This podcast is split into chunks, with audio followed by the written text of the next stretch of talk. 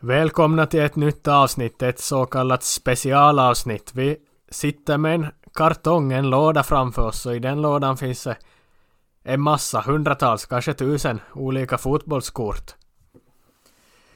Ja, det är ju så att vi alla bröder här i familjen har samlat på en massa fotbollskort och limbilder i alla år under barndomen och, och ännu senare än så också.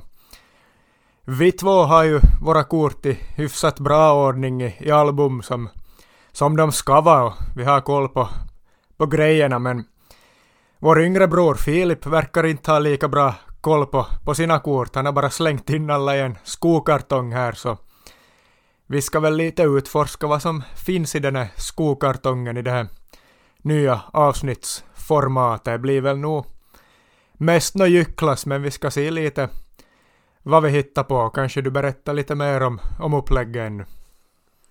Ja, vi, vi tänker väl så att vi drar var sitt kort, fem kort per, per man och ja, vi vet väl att det finns kort tillbaks till, ja, är det VM 2010 eller kanske EM 2008 eller något Champions League där runt de åren och, och fram, fram tills för några år sedan så är väl högst 15 år tillbaks i tiden vår yngsta brors samling sträcker sig men det finns en blandning av kort från alla mästerskap som har varit och på, på senaste åren och tio år tillbaka. och ligor och Champions League och sånt så är en salig blandning och vi tänker väl att vi drar fem kort var och så kommenterar vi vem vi får och vad vi har för första reaktion när vi ser den spelaren som vi har plockat upp.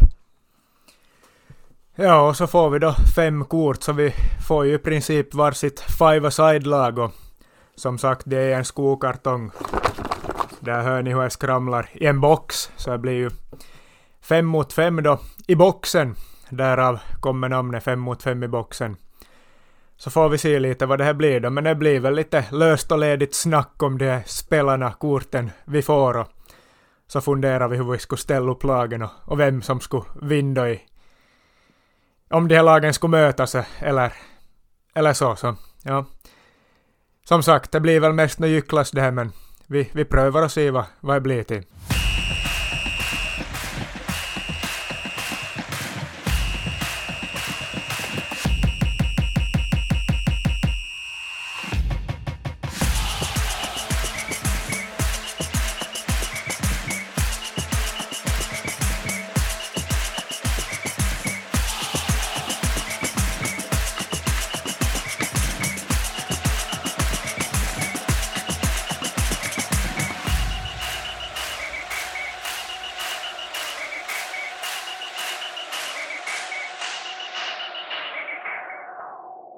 Vi kör till med ett nytt avsnitt av fem mot fem i boxen och det är samma upplägg som senast, förutom den lilla detaljen att vi ska ha målvakter med den här gången.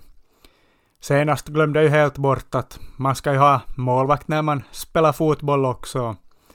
Ja, gäller väl fem mot fem också. Så vi fick köra till med nödlösningen, gamla klassiska flygande målvakt längst bak.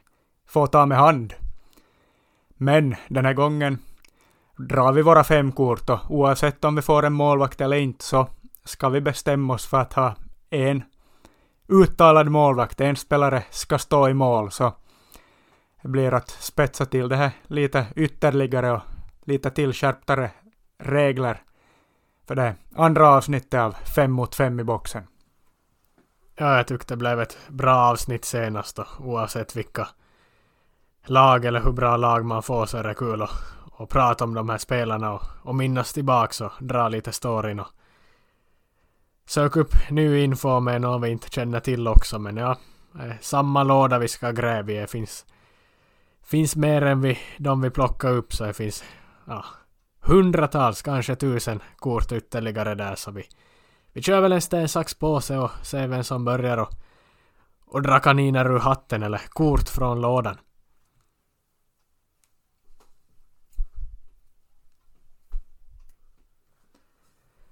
Och den här gången så är det jag, William, som vinner med samma, samma som förra gången då du vann, att det var andra omgången och påsen som slog stenen så ja, jag får väl sträck ner handen i lådan och ta upp mitt första kort.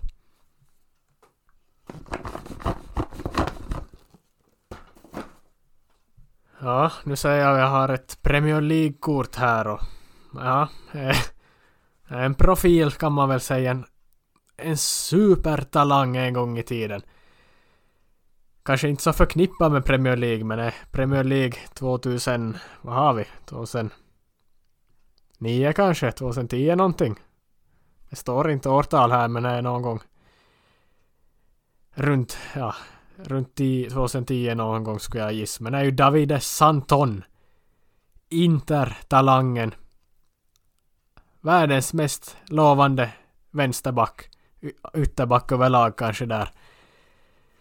Ja, runt 2007-2008 någon gång men han fick aldrig riktigt att lyckas i Nerazzurri på San Siro där för Inter utan det blev ju England och Newcastle för honom. Sen kom han väl tillbaka till Italien och Roma har jag för mig. Vi får kolla upp här så jag inte säger fel men Santon supertalang där och då blev inte lika bra karriär som som är förutspådde så det talades ju om nästa Giacinto Fascetti minns jag. Ja, det var väl några år för långt bak i tiden. Jag tror det här kortet eller ja, jag ser han gick till Newcastle 2011 och spelade där fram till 2015 så kan vara nog 11-12 säsongen det här kortet. Men han var väl till och med med tror jag när Inter vann trippeln och fick sina matcher. Kanske var säsongen efter det som man, 2010-11 som man faktiskt började spela.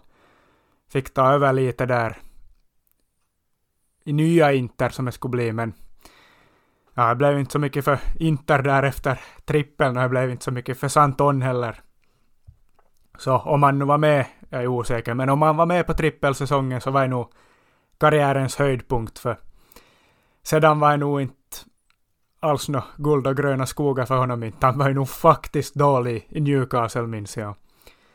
Ja, du hade rätt i att han gick till Roma där han spelade från 2018 till 22, men före det var han faktiskt tillbaka i Inter en sväng också där efter 2015 då han lämnade Newcastle. Men ja, det blev ju inte vad det borde ha blivit. Här kan vi summera hans karriär med. Nej, jag ser här att han spelade några matcher 2009-10 säsongen, trippelsäsongen. En Europamatch, så han, han har väl sin medalj men ja, det var väl lite knäskador, det var väl det han hade. Var till och med två eller i alla fall en allvarlig, kanske att han fick två sådana rekordsbandsskador, eller i alla fall allvarliga knäskador som, som stoppade upp karriären. Han var ju som tänkt som nästa stora italienska vänsterback, men ja, det blev väl bara någon landskamp och ja, spel i Inter ändå, men det blev inte inte vad vi trodde, men här på kortet i Newcastle. Ja, jag började som som förra avsnittet och få många defensiva spelare och en, en back här direkt.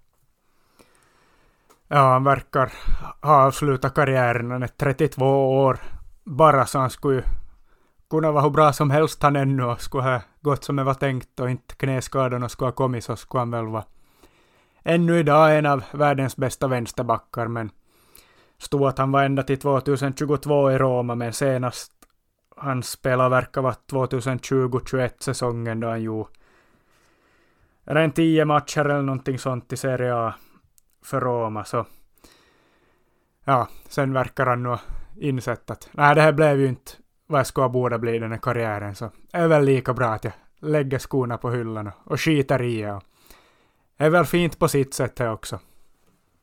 Han verkar ha en, en fru som är Georgie, så han han träffade i alla fall sin blivande fru i Newcastle. Ja, faktiskt en märklig fotbollsspelare eller ett märkligt fotbollsöde. Hela Davides Anton. Man hade nog glömt bort han faktiskt länge sedan man har tänkt på honom känns det som. Åtta landskamper, noll mål mellan 2009 och, och 13 så ja, några landskamper fick han ihopskrapa men inte så många som SK borde bli. Men du har dig en back där då. Inte kanske världens bästa inte som han ska borde bli men en back likväl att bygg vidare på. Alltid bra. Bygg lag bakifrån. Då har jag grävt efter mitt andra kort och ska vi se vem jag får nu. Ett Champions League-kort. Jaha, här ser man. 2012-13 mittfältare. Faktiskt en spelare som har spelat en och en halv säsong i Liverpool. Albert Riera. Ja, nu minns vi ju honom helt okej okay, sådär. Men inte var han ju... Han var ju helt bra den där säsongen i... Ena säsongen i Liverpool, men hamnade ju bråk med Benitez sen och... Här i Champions League-kortet så är det ju Galatasarays tröja han har på sig och där blev han ju populär på slutet av karriären och... Ja, är inte världens bästa men ändå en, en intressant karaktär att få. Han är ju han har ju slått in sig på märklig bana efter karriären. Han avslutar väl i Slovenien och kombinerar ja, fotbollsspelande med att vara, att han skulle vara, inte vara tränare, tränare utan han var sportchef eller någonting sånt. Sen stann, ja, var han också tränare, för han stannade ju kvar i Slovenien har jag för mig. Kanske är där ännu idag varit i flera klubbar och är väl. Olympia Ljubljana och den där klubben som inte kommer på nu också någon. Kanske var någon relativt nystartad klubb som inte hade gjort så mycket men så kom Riera dit och var ifrågasatt i början med ju stordåd där och ja, Riera i Galatasaray, mittfältare här men ja, intressant karriär efter spelarkarriären. Du kan väl läsa upp om du har någon info. Nej, väl ungefär samma info. Det här efter karriären, han har blivit tränare och Olympia Ljubljana som du säger. De som Vepsu hade mot här 2017 var jag väl och du var väl och kolla. Det var väl Igor Biskan, en annan gammal Liverpool-spelare som tränade Olympia Ljubljana då. Jo, så var det. Och nu har han då gått över till Kälje, tror jag laget uttalas. Jag tror det är ett lag på uppgång. Det är nog 103 år gammal klubb, men de har just vunnit sin första ligatitel. Och som nu jag har förstått det så är väl typ Riera slovensk fotboll, ligafotbolls hetaste tränarnamn, vad det nu sen innebär. Men jag läste någonting på Twitter om något sånt, vill jag minnas, för några månader sedan, då han just hade flyttat från Olympia Ljubljana till, till Celje. Och, han var väl som spelare där också i, i några klubbar i Slovenien där på ålderns höst, så han har Ja, Savrč och Koper står det här på Wikipedia. Verkar båda vara från Slovenien, jo visst. Så han har hunnit vara både som spelare och, och tränare i, i några olika slovenska klubbar och är väl lite otippat för en spansk före detta landslagsman med 16 landskamper och fyra mål på CV mellan 2007 och 9 där just då han spelade för Liverpool ungefär de åren. 40 matcher, tre mål för Liverpool. Skulle dra hans klubblagskarriär. Mallorca, Bordeaux, Espanyol. Lån till Man City.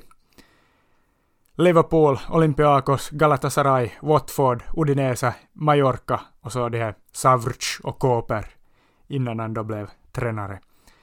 Så han har ju varit runt får man ändå säga. Regera och...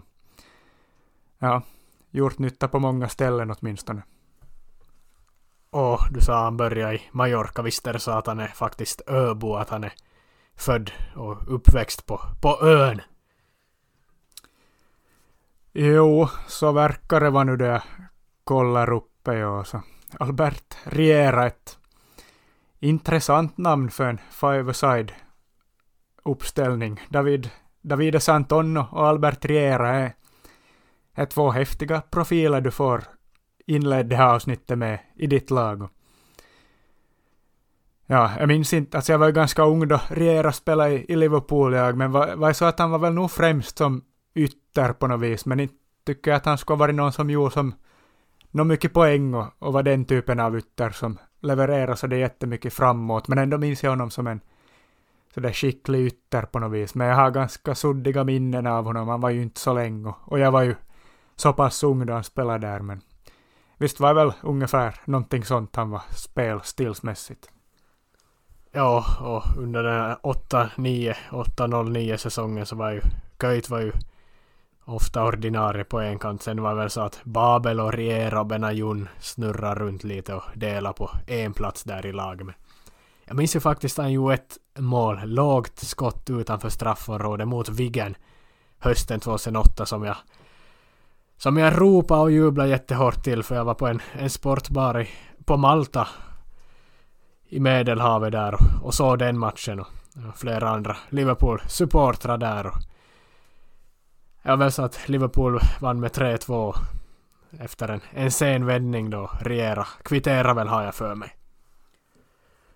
Ja, jag minns faktiskt den matchen jag också. Jag har för mig att Amersaki skulle ha gjort mål för Wigan. Kan det ha varit ett ganska snyggt mål till och med med någon konstpark, men så vann Liverpool då efter lite dramatik så.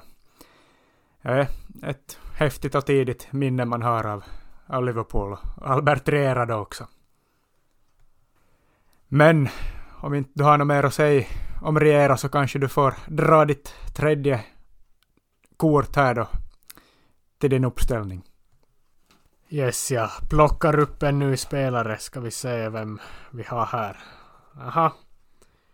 Hamit Altintop, Galatasaray. Champions League-kort här från säsongen 13-14. Och visst var de här säsongerna som Galatasaray var lite som en dark horse som kanske till och med gick till någon kvartsfinal och man var i alla fall långt fram. Jag minns ju Drogba var ju där och Snyder och Felipe Melo var väl och ja, de hade ett helt bra lag de här säsongerna. Och Hamit Tintop, han är väl en sån som har varit han ganska bra klubba på CV. Han har väl varit både Bayern München och Real Madrid, kanske Bremen också, eller blandar med brorsan Halil Anti Altintop. Schalke finns väl också där, men är väl kanske brorsan här, men Hamit Altintop, Galatasaray. Turk, visst uppvuxen i, i Tyskland som flera turkiska spelare har tagit den vägen. Precis, ja. Schalke, Bayern München, Real Madrid och sen Galatasaray och, och en säsong i Darmstadt. När han avslutade karriären 17-18 och började karriären i Wattenscheid 09. Någon mindre tysk klubb där. Ja, nej, som du säger, är bra klubbar på CV och han var i Galatasaray där och Muslera hade i målet och, och Schneider och Drogba och, och gänget där, så det var ju ett bra lag.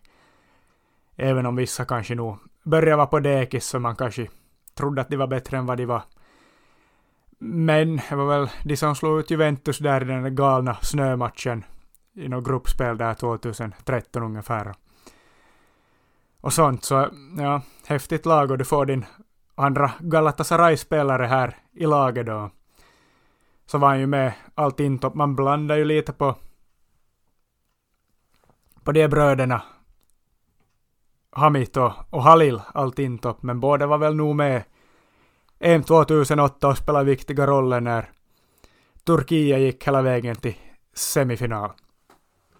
Ja, som du sa, två Galatasaray-spelare men från två olika Champions League-säsonger, två säsonger i emellan här. Och visst är det så att Hamil, Hamit Altintop, att han har gjort något sånt här riktigt sjukt mål någon gång, så här långskott från 40 meter, sån där stenhård kanon. Det har jag för mig i alla fall. Minns du någonting sånt?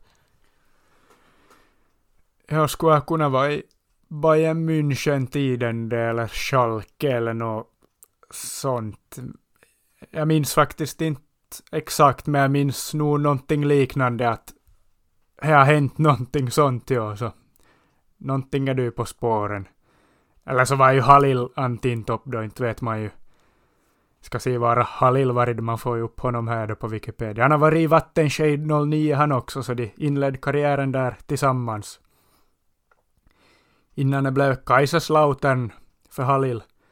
Sen blev det en återförening i Schalke för de båda innan Halil tog sig till Frankfurt, Trabzonspor, Augsburg, Slavia Prag och sen Kaiserslautern igen. Så ja, det är nog ändå Hamit som kanske är bättre. Och de är väl tvillingar faktiskt också. Jag båda är födda 8 december 1982 så inte konstigt att man blandar på de två. Yes, så då har jag bara två kort kvar att dra och fortfarande varken i det här avsnittet eller förra gången har jag fått någon anfallare. Och som sagt, nu ska vi också ha en spelare i mål, så fast jag har en ganska bra, ett bra mittfält nu så kan det vara så att jag tvingas sätta någon av de här utespelarna i mål. Men jag, jag gräver efter mitt fjärde kort nu och ser vem vi får. Ja, senast fick du ju faktiskt en anfallare där på slutet, den Jebour från Algeriet, men ja, nu skulle du behöva både en anfallare och en målvakt då kanske, men så det annars är det väl ett hyggligt lag du har, och inte är det sagt att jag får någon målvakt heller, men ja. Spännande lag du har på gång, om inte annat.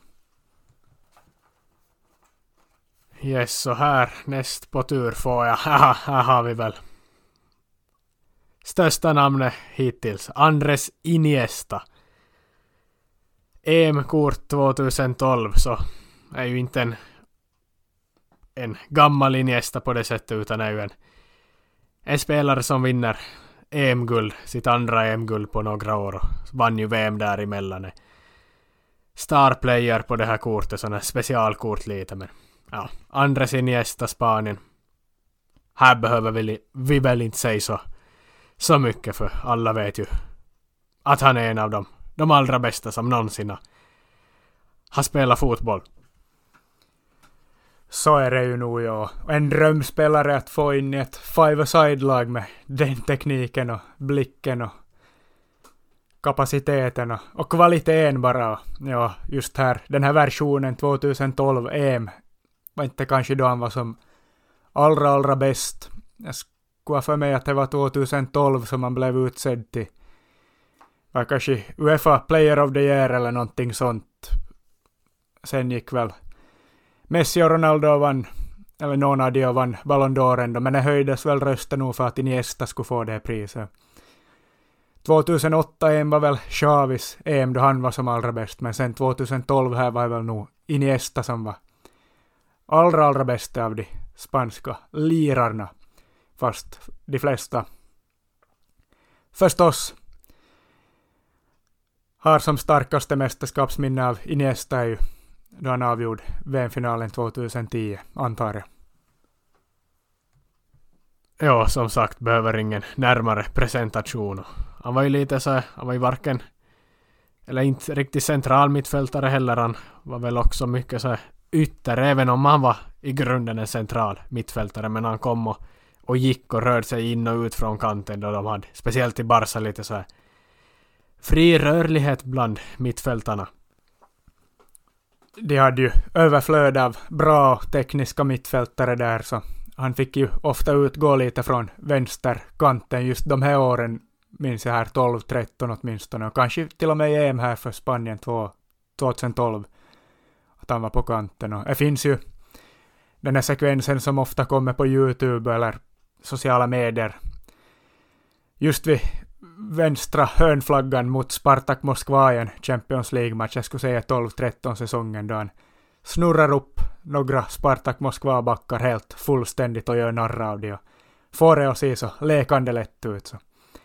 Ännu en av de favorit sådana YouTube-sekvenserna man har att koll på är, är riktigt så här skönt att se på. Det är så fint hur han bara glider förbi det och, och lurar bort det fullständigt. Men ja, det är väl bästa spelaren kanske någon kommer få överhuvudtaget det här då, Andres Iniesta. En av alla tiders bästa fotbollsspelare, som du säger.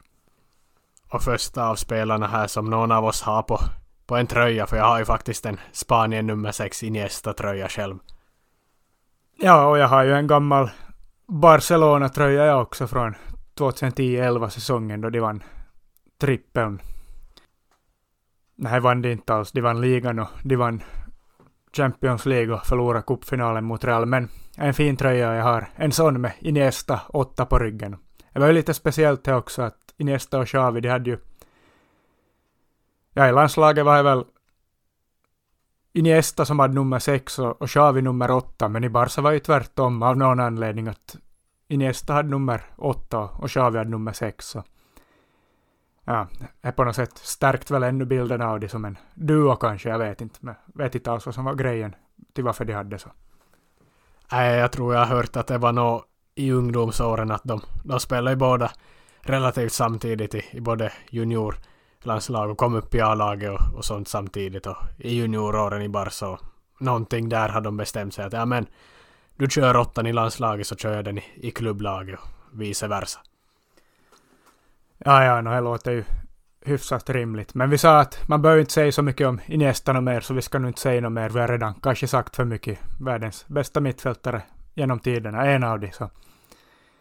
Du får väl nog gå vidare och, och dra ditt sista kort. Och du har fortfarande ingen anfallare eller målvakt, så du får väl hoppas på någon av de positionerna då. Ja, jag tar upp mitt sista och femte kort här nu då. Thomas Nesid, Tjeckien, EM 2012. Rising Star. Han var ju en ja, talang eller vad vi ska säga. Ung spelare på uppgång som man trodde mycket på. Vi har väl pratat om Thomas Nesid i något sammanhang tidigare. Jag minns inte när och var och varför men ja, Nesid. Han skulle väl bli lite nya Jan Koller eller Lockvenchen. En lång anfallare där i Tjeckien 2012. Tjeckien EM 2012 var ju annars... Det var ett fint lag, ett av mina favoritmästerskapslag.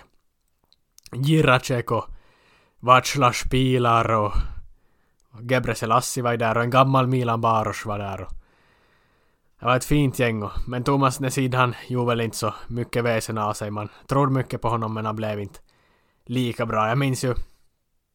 Ja, nu vet jag varför vi talar om honom. Han hade ju det var någonting med Kasper Hämäläinen och någon, de hade varit klubbkamrater, vad är i Ledja Warszawa eller i Lech Poznan i Ledja kanske som någon gammal klubbkamrat hade hade krä, ah, han hade lånat pengar av dem och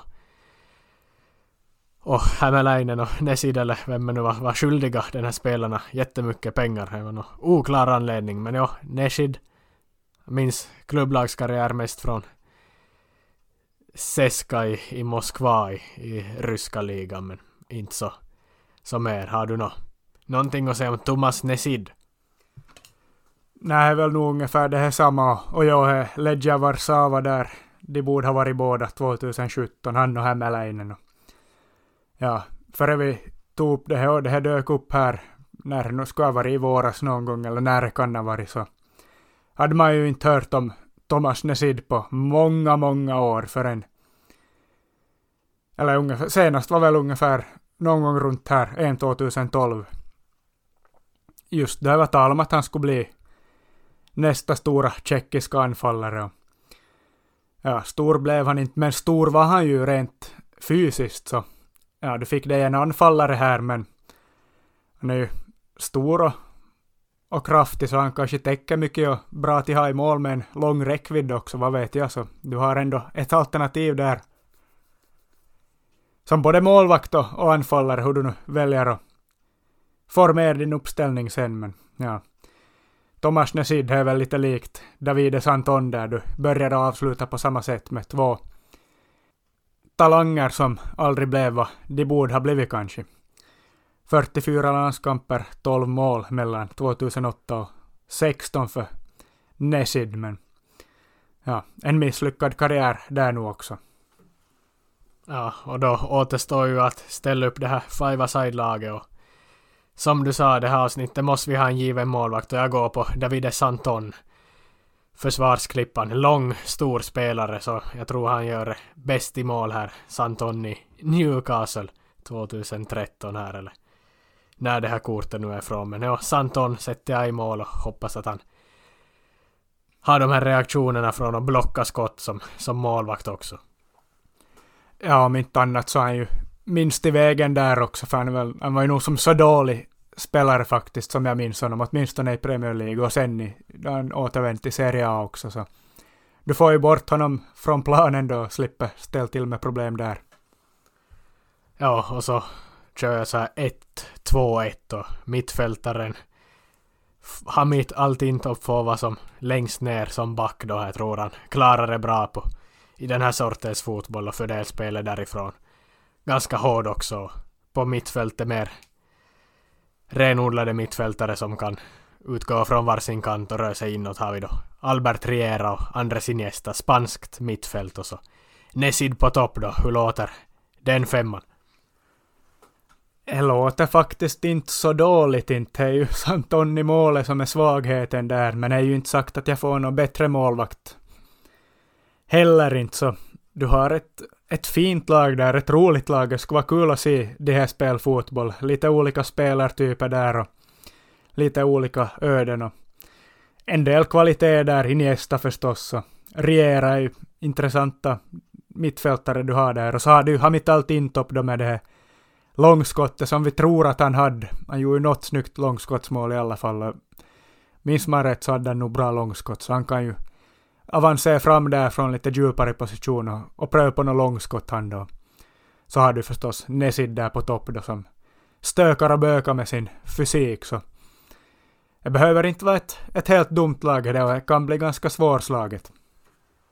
Och jag känner ju att Hamit Altintop är den givna ledarfiguren kapten, men jag kan ändå inte gå ifrån att sätta kaptensbindeln på Andres Iniestas namn, för ja, han måste ju nog utgöra sån respekt här i det här laget. Och hos dig och som motståndare så Iniesta bästa spelare får också vara kapten här. Ja, betydligt bättre femma än vad jag fick i förra avsnittet och nu är det din tur att gräv i lådan.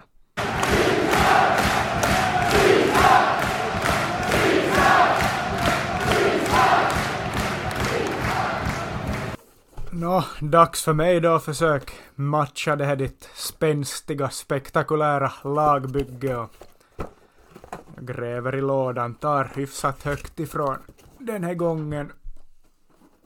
Och det är Diego Lopez.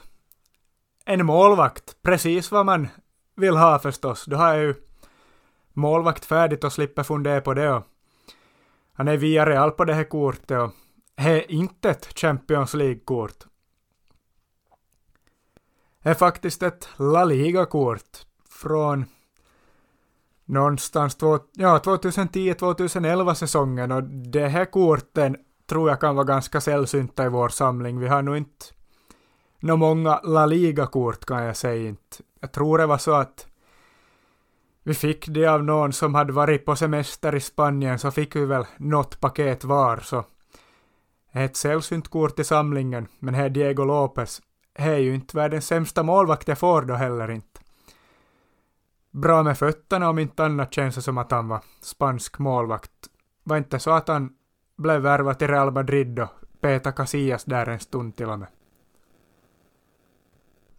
Ja, han har ju varit några sessioner i Real Madrid, men han var väl först där på senare i karriären som han var ordinarie. Förra har han väl varit mest i deras reservlag eller någonting sånt i unga år. Var ju i Milan också en sväng men Ja, det var väl, där var han väl i alla fall ordinarie ett tag men han blev väl sen, det var väl så de här åren då Donnarumma började kom fram som han blev förpassad bort därifrån och tillbaks till La Liga. Men ja, främst via Real tiden som sticker ut här där han, där han var flera säsonger.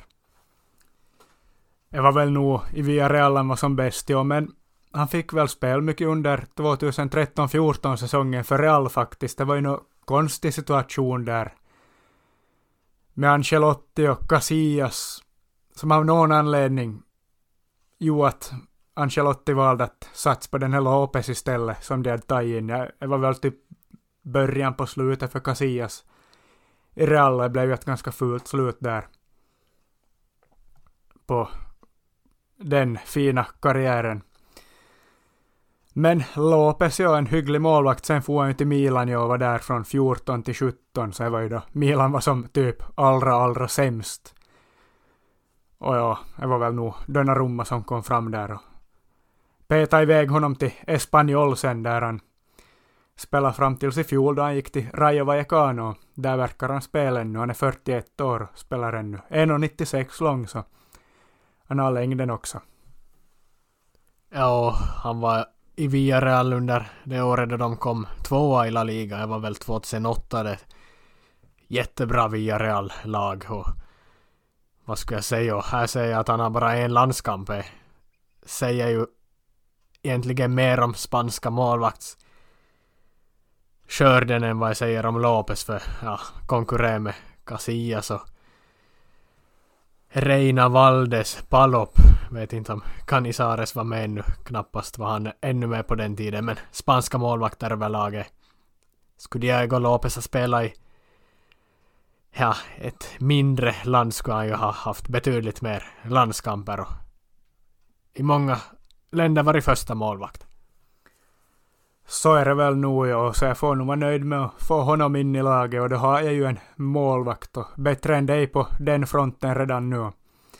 En landskamp för Spanien 2009 ja, men så ser jag när tre landskamper för Galicien. Mellan 2005 och, och 20 så är det inofficiella landskamper då de har ju i Spanien mycket håller de på med de landskapen eller områdena. Katalonien har väl så det är eget och inofficiellt landslag och Basken har säkert något som ja, de kan spela sådana jippomatcher så tre landskamper för Galicien är mer än man fick för, för riktiga landslaget. Ja, en bra start, en bra målvakt som jag får vara nöjd med. Nåja, men jag gräver fram ett andra kort då. Har en bra start som sagt med målvakt. Nu får jag en anfallare från Grekland. Georgios Samaras. EM 2012-kort. Ja, jag fick en långhårig anfallare senast också i Edinson Cavani. Nu får jag Georgios Samaras. Inte det är ju riktigt samma kaliber av långhårig anfallare, inte som Cavani, men en fin spelare ändå, lite av en sån här favorit. Bra i landslaget. Och så blev han väl ganska populär i Celtic också. Jag vet inte som... Var han så bra egentligen? Känns som en ganska så klumpig, kantispelare, men ändå en sån som ställer till med oreda på plan om jag minns honom rätt. Lite Darwin Nunez, en föregångare till Darwin Nunez kanske man skulle kunna beskriva honom som. Så. Georgios Samaras är väl ett namn som man alltid blir glad av, när man hör åtminstone. Jag håller fullständigt med på allt i beskrivningen där. Han var ju sån som jag var lite sådär hade svårt för han i början av hans karriär. Gillade inte honom särskilt mycket, men sen så... Ja, man tog till sig honom faktiskt och speciellt landslagsåren och VM 2014 Johan ju Johan är ju bra, han satt väl någon straffer mot Elfenben eller mot Japan eller Colombia någon match i gruppspelet där han sätter en straff så att Grekland tar sig vidare och EM 2012 var han ju bra också men Ja, som du sa, Celtic-åren är väl en man minns han bäst. Säkert har Celtic-fansen någon sång om honom som inte jag känner till nu men det skulle inte förvåna mig men Ja. Långhårig, vild, kantig, grekisk anfallare. 1,92 lång och han är från Kreta faktiskt, född på Kreta och spelade i Offi Krete i ungdomsdagarna innan han gick som junior redan till Heerenveen så det var i Heerenveen han gjorde sig ett namn, 88 matcher, 25 mål mellan 2002 och 2006 så blev han väl såld till Man City där det blev två säsonger med kanske inte några jättestora framgångar. Blev kanske bortlagad här då när shejkerna tog över. Han var väl under Svennis tid då säkert i City. Och sen blev det då Celtic först på lån och, och sen höll han till där då ända till 2014 och är där han har varit som längst och som bäst. 156 matcher, 48 mål, så månne inte han blev ganska populär där. Sen Johan, en, en kort session i Westbrom innan han drog på lån till Al Hilal i Saudi 2015, det var, innan det var coolt att fara till Saudi. Sen for han faktiskt till Rayo Oklahoma City, det är väl nå Ja, de har typ liknande märke som Rayo Vallecano, är typ någon brödraklubb med Rayo Vallecano bara att det är från Oklahoma City. Otroligt märklig.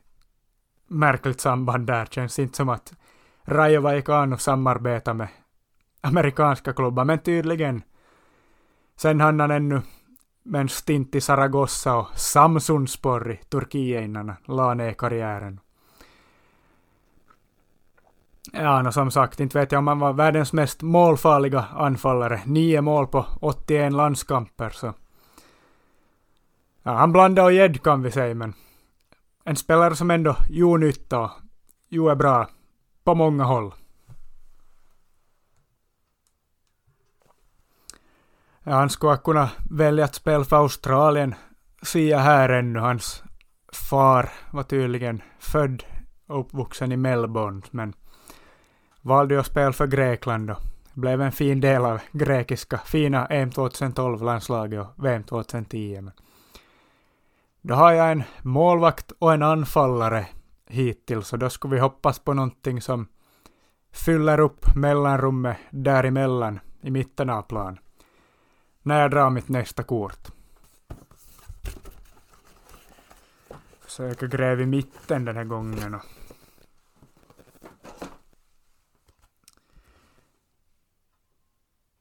Och jag får en back här, Simon Paulsen, som du redan fick förra gången, så kanske vi inte tar honom igen och låter han skratta för sig själv, så kanske jag tar ett nytt kort istället. Exakt samma kort också, Simon Poulsen EM 2012. Jag drar fram ett nytt istället, inte kan vi ta samma som du redan fått. Oj, oj, oj, Jag är ju en anfallare av högsta världsklass. Zlatan Ibrahimovic, EM 2012, Star Player-kort. Långhåriga anfallare börjar vara tradition, men är väl nog den bästa av dem alla hittills det åtminstone är väl typ ja, Batistuta och Kempes som kanske kan mäta sig i världshistorien så rakt av nu vad man tänker, långhåriga anfallare. Med Zlatan, men ja, vad mer ska vi behöva säga? Det är väl ett namn av samma kaliber som Iniesta. Så jag matchar ditt lag ganska bra här. Även om jag är lite annan spelartyp. Ja, det blir ju svårt för dig att vara coach över det här laget för det är väl nog han som tar och bestämmer. Ja, kaptensbilden var redan på binden då jag drog ut honom ur lådan kan man ju säga. Men ja, Lopez var ju vad sa jag, han var över 1,90 och samma rass också och Zlatan är väl det också så jag bygger ett långt och fysiskt lag här så det blir mycket att hålla bollen i luften och försök vinna nickdueller mot dina kortare spanjorer och vem du hade. Ja, du hade ju i och för sig Nesid och Santon som hyfsat långa spelare du också, så det blir en intressant match i, i luftrummet det här, men jag har ju redan nu ändå övertaget ser jag ju i den aspekten, men ja, Zlatan behöver vi nog ens säga något mer. Vi pratade länge om honom då han avslutade karriären här i tidigare i år, eller efter förra säsongen. Maj, juni där någon gång, så jag tror vi har väl nog sagt allt som finns att säga redan om Zlatan och behöver väl nog inte säga något mer än, än så. Är en av världens bästa anfallare genom tiderna. Jag plockar hem där då en målvakt och två anfallare då jag är ännu i behov av något, kanske mittfältare och backar däremellan då. Ska se, två kort till har jag att dra. Här kommer ett av dem. Ja, ganska passligt. Quado Asamoa. Utility player. Kan användas överallt på plan i stort sett visar det här. På det här kortet. Han är som färgad både på back mittfält och anfall och det är perfekt och det är väl ungefär så man minns honom också skulle jag säga. Väl kanske främst Ja, min, ja, faktiskt när jag säger det, passar bra att ha honom som utility player. Jag minns själv inte ens vilken position var han egentligen som bäst på, eller var skulle han spela egentligen? Jag skulle ha honom antingen som ytter wingback eller som central mittfältare, men det är ju ganska passligt och han får nog gå in i en ganska defensiv roll i det här laget då där bakom mina två stora långhåriga anfallare. Kvado Asamoa, vad minns man av honom då? Udinese tänker jag så är spontant åtminstone. Ja, han är ju en av de här gananerna som svenska agenten Patrik Mörk har... Jag vet inte om han har varit agent för honom eller om han har på något sätt Patrik Mörk var ju i Afrika och speciellt Ghana och, och fått fram spelare till, till Sverige främst. Men nu har han väl haft några av de här. Jag tror Kvadvo, Asamoa och de här som gick till Udinese. De har haft att göra med varandra, Patrik Mörk och Asamoa. Kanske Montari också, jag vet inte men... Ja, han gick ju från Udinese sen till Juventus minns jag ju. Där var han ju en pålitlig spelare. Sån där som sätter laget före jaget. Och då fick ju han från VM 2014. Och han känns ju som en mer så här lagspelare än de här andra i, i ghananska truppen. För vi minns ju lite kontroverser med lite sedelbuntar och, och sånt från Ghanas VM 2014. 2010 däremot gjorde de ju betydligt bättre. Ja, det är väl tradition med att alltid något afrikanskt lag ska ha lite kontroverser kring just sedelbuntar inför stora mästerskap. Så ja, det var väl fint på det sättet. Silver 2010 i afrikanska mästerskapen också har han lyckats åstadkomma Ghana. 74 landskamper, 4 mål. Juventus, ja han gick till Inter också efter Juventus och var där ända till 2020. Men jag minns nog honom bäst från Udinese-åren. Jag är väl nog där han var som bäst Och, Eller kanske stod ut mest ja, för han var ju som du säger en som hade en ganska så uppoffrande spelstil och sprang mycket för laget. Jag minns framförallt löpkraft skulle jag minnas honom för. Och bra i duellspel och sånt. Men i Juventus och Inter fanns det väl större stjärnor och sen gick han ännu till Cagliari på slutet 2021. Men ja, en nyttig spelare som jag kan ha. Det beror lite på vem jag får här som sista spelare, men han öppnar som upp mycket möjligheter för, för laget. Och lite av ett sånt här drömnamn som tränare nu. En som gör hårt jobb och uppoffrar sig för laget och det kan nog behövas med divor på topp där som Samaras och, och framförallt då Zlatan Ibrahimovic. Så det är bra. Han har säkert inte något emot och, och gör som Zlatan säger att han ska göra heller. Och nu har jag kollat upp här också att det stämmer som jag sa, Patrik Mörk han var har jobbat med de här spelarna som jag nämnde, Montario, Asamoah, men också tydligen SCN.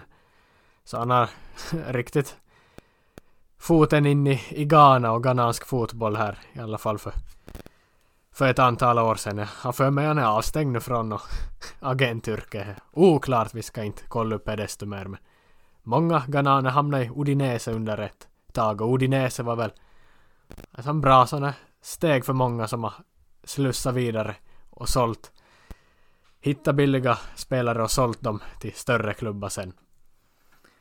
Så var ju, och speciellt där runt den 10-11 just då Asamoa var där 12 ännu så hade ju ett riktigt bra lag också. Var väl ute i Europa, någon vända Europa League åtminstone. Och ja, Dina Tale som största stjärna. Just Asamoa där då som gjorde nytta. Och Alexis Sanchez och Gökhan Inler och vem alla de nu hade där, kanske Morgan DeSantis i mål eller hur var det, jag minns nu inte alla, men de hade ju många profiler där och ett bra lag, men då ska jag ännu ha en spelare till för att fullborda min fem manna uppställning. Nå, jag drar mitt sista kort för att sy ihop säcken. Och nu är frågetecknen många. Het Mykola Matvienko från Ukraina. Men det som gör att det uppstår frågetecken är ju att det är ett VM i Qatar 2022-kort. Ukraina var ju inte med i VM. Så varför finns de med i, i VM-korten när det nå... Jag förstår inte riktigt alls nu. Är det här något med att göra att de var väl i playoff och var Wales som slog ut det skulle jag säga så. Kan det ha varit så? Jag, jag har en gissning här, ja, du får försöka googla fram med där. Men i och med kriget, Ryssland och Ukraina, så måste ju de spela sina avgörande playoff-matcher senare. De spelar väl på sommaren. Först här mot Wales, de matcherna där i juni någon gång. Och kanske de redan hade tryckt, eller hunnit trycka, eller måste trycka de här VM-korten till det då, så att det helt enkelt eventuellt tog med Ukraina då eller någonting sånt. Jag vet inte alls. Men en ukrainsk back, Matvienko, får jag här åtminstone. Alltså du resonerar ju ganska logiskt men det är ju sådana här kvalkort De har ju börjat göra sådana nu för tiden alltså. Mästerskapskort som kan, kan vara som kvalen till VM 2022 nu. Det är ju VM-logon där som man... Jag fattar ju att du blir bortlurad men... Är sådana här kvalkort, jag har sett dem i, i Prisma bland annat men det är ju sådana kort som vi inte ens visste fanns i huset. Vi trodde inte att vår yngsta bror har varit och handlat sådana kort. Jag undrar var han har köpt dem om... För han måste ju ha köpt dem inom senaste året men... Det finns tydligen sådana här kvalkort och... Här fick du en ukrainsk back som jag gissar du har ganska lite koll på. Han hade väl inte mycket koll på alls. Nej, kan jag faktiskt inte påstå att jag har. Han är 27 år gammal och har gjort ändå 57 landskamper för Ukraina. Jag skulle ha för mig att han nog spelade i EM 2021 och var med och slog ut Sverige där bland annat. I åttondelsfinalen då Ukraina lite överraskande tog sig Ja, till semi ända tog det ju sig faktiskt. Ja, förlorade mot England där när krafterna tog slut. Men ja, han spelar för Shakhtar Donetsk varit i ukrainsk fotboll hela karriären verkar det som, ja. Så är väl en gedigen back då, 57 landskamper för Ukraina, inte det är ju dåligt inte så. Är precis ungefär vad jag behöver här också, en mer försvarsinriktad spelare där så jag tackar väl och tar emot. Ja, alltså du har ju faktiskt tur här måste man ju säga. Du får ju en ja, bästa möjliga five side-lag, målvakt, back och halv mittfältare som kan gå runt och så några anfallare är ju som ja, nästan mer önskade av olika positioner är väl svårt att få. Kanske skulle ha varit någon mittfältare istället för en av anfallarna men jämfört med mina mina händer i lådan och vad jag har fått upp så har du haft bättre flut. Ja, det är väl två ganska intressanta lag vi får här ändå. Häftiga på, på sitt sätt båda två. Ja, jag ställer väl upp med Diego Lopez i mål då. Asamoa och Matvienko bakom Samaras och Zlatan på topp där då så.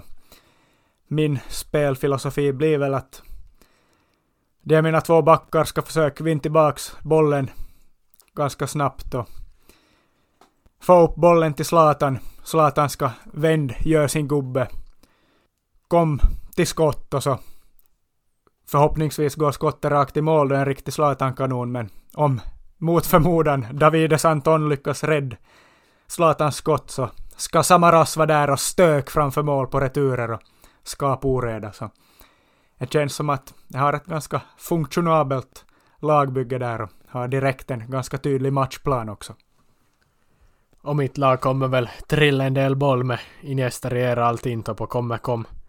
Vi kanske vinner bollinnehavet men sen när Enessi som ska avsluta och du fick en målvakt, en riktig målvakt i målet så så ja, där är det lite svårt för mig att få in bollen bakom Diego Lopez så där har du faktiskt bättre att du har en, en riktig målvakt i det här laget.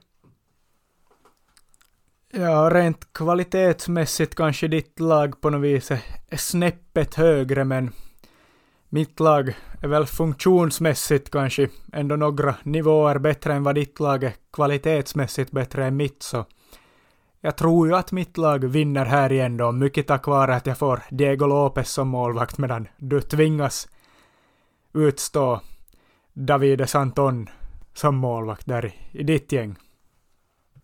Men kanske ni lyssnare får ta och avgör vem som vinner igen som senast. Vi lägger upp på Instagram så får ni röst där vem ni tror att skulle vinna den påhittade fem mot fem matchen så hörs vi någon gång på nytt i framtiden och säger tack för att ni har lyssnat.